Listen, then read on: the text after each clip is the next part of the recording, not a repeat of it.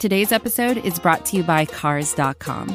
With over 2 million vehicles and 50,000 more added every day, Cars.com will match you with the perfect car for you, your budget, your life, your style. And if you're ready to say goodbye to your current car, Cars.com will get you an instant offer to cash it in. Just start by entering your license plate and get matched with a local dealer who will write you the check.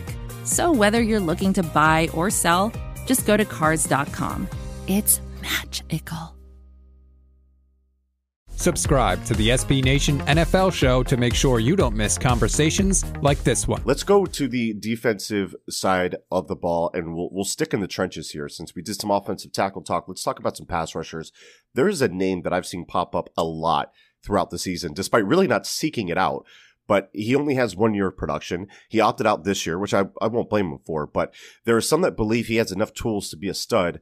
You're on the other side of the fence with Gregory Rousseau, the edge out of Miami. Tell me why. Yeah, I mean, to me, Rousseau is a guy that a lot of people really they want to see Jason Pierre-Paul or Chandler Jones when they watch mm-hmm. him. And uh, you know, I, Chandler Jones, I don't see it. I mean, you have to be so good with your hands to be compared to Chandler yeah. Jones. To me, I, I just you know, and, and with your processing, I mean, Chandler Jones' ability to kind of process on the move is just really, really good in my opinion. Uh, Rousseau is just way too raw for me to go to that comparison. i get body type wise a little bit. Jason Pierre Paul is maybe a little bit closer because Paul kind of even in the NFL, he like will you know you won't see, notice him for three games, and then he'll have three sacks against some chump at, at tackle. I think there's something. I mean, Rousseau plays Florida State, and he gets like six sacks in a game, you know, and then oh, he's 15 yeah. sacks on the year. Well, yeah, I mean, so there's some of that like where, but the, the big difference is, you know, in the in the similarity is that burst and, and uh, explosiveness off the line of scrimmage and speed up the arc are neither strong suit, neither Pierre Paul or Rousseau. So they have to find other ways to win. Maybe Rousseau finds that he's young, but again, a guy with his lack of explosiveness off the ball.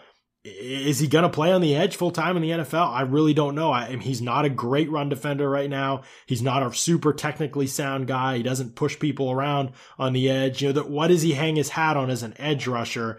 because a lot of his production when he had that 15 sack season was on the inside. You know, he was inside over guards or unblocked on stunts and things like that. They did that a lot and he got a lot of production off of that. So it looks great on paper. When you turn on the tape, you don't see him win the edge as a pass rusher hardly at all.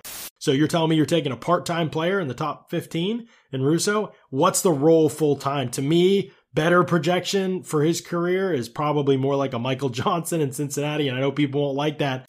Yeah, this edge class is is super weird. And there is another edge that you're low on that's getting some hype out of nowhere. Seemingly, Washington's Joe Tryon has been getting some buzz. But you're not sold, Jon, right? No, I'm so lost on this one.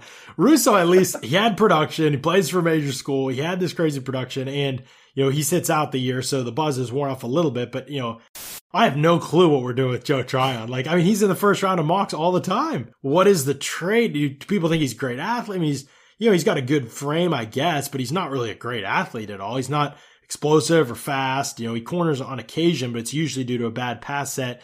He's physical and aggressive for sure, but he doesn't have, great, I mean, watch the Washington State game, I think, where they're rushing three men all the time, but he's still getting one on one matchups a lot on the outside. I mean, he is just, he looks like a, I mean, he's crazy. Like he's just throwing his hands around and spinning in place and not beating anyone. I mean, it's just madness. I mean, it's, it's really, he, I give him this. He has great effort. He's strong and he'll, I think he's going to play really hard in the NFL. But if you're not a great athlete and you don't have go to pass rush moves or go to, you know, quote unquote way to win as a pass rusher, I am really not sure like why I'm that interested in you. You're not a great player in space, so there's going to be some limitation to you as a run defender that probably negates whatever you can offer as a point of attack guy.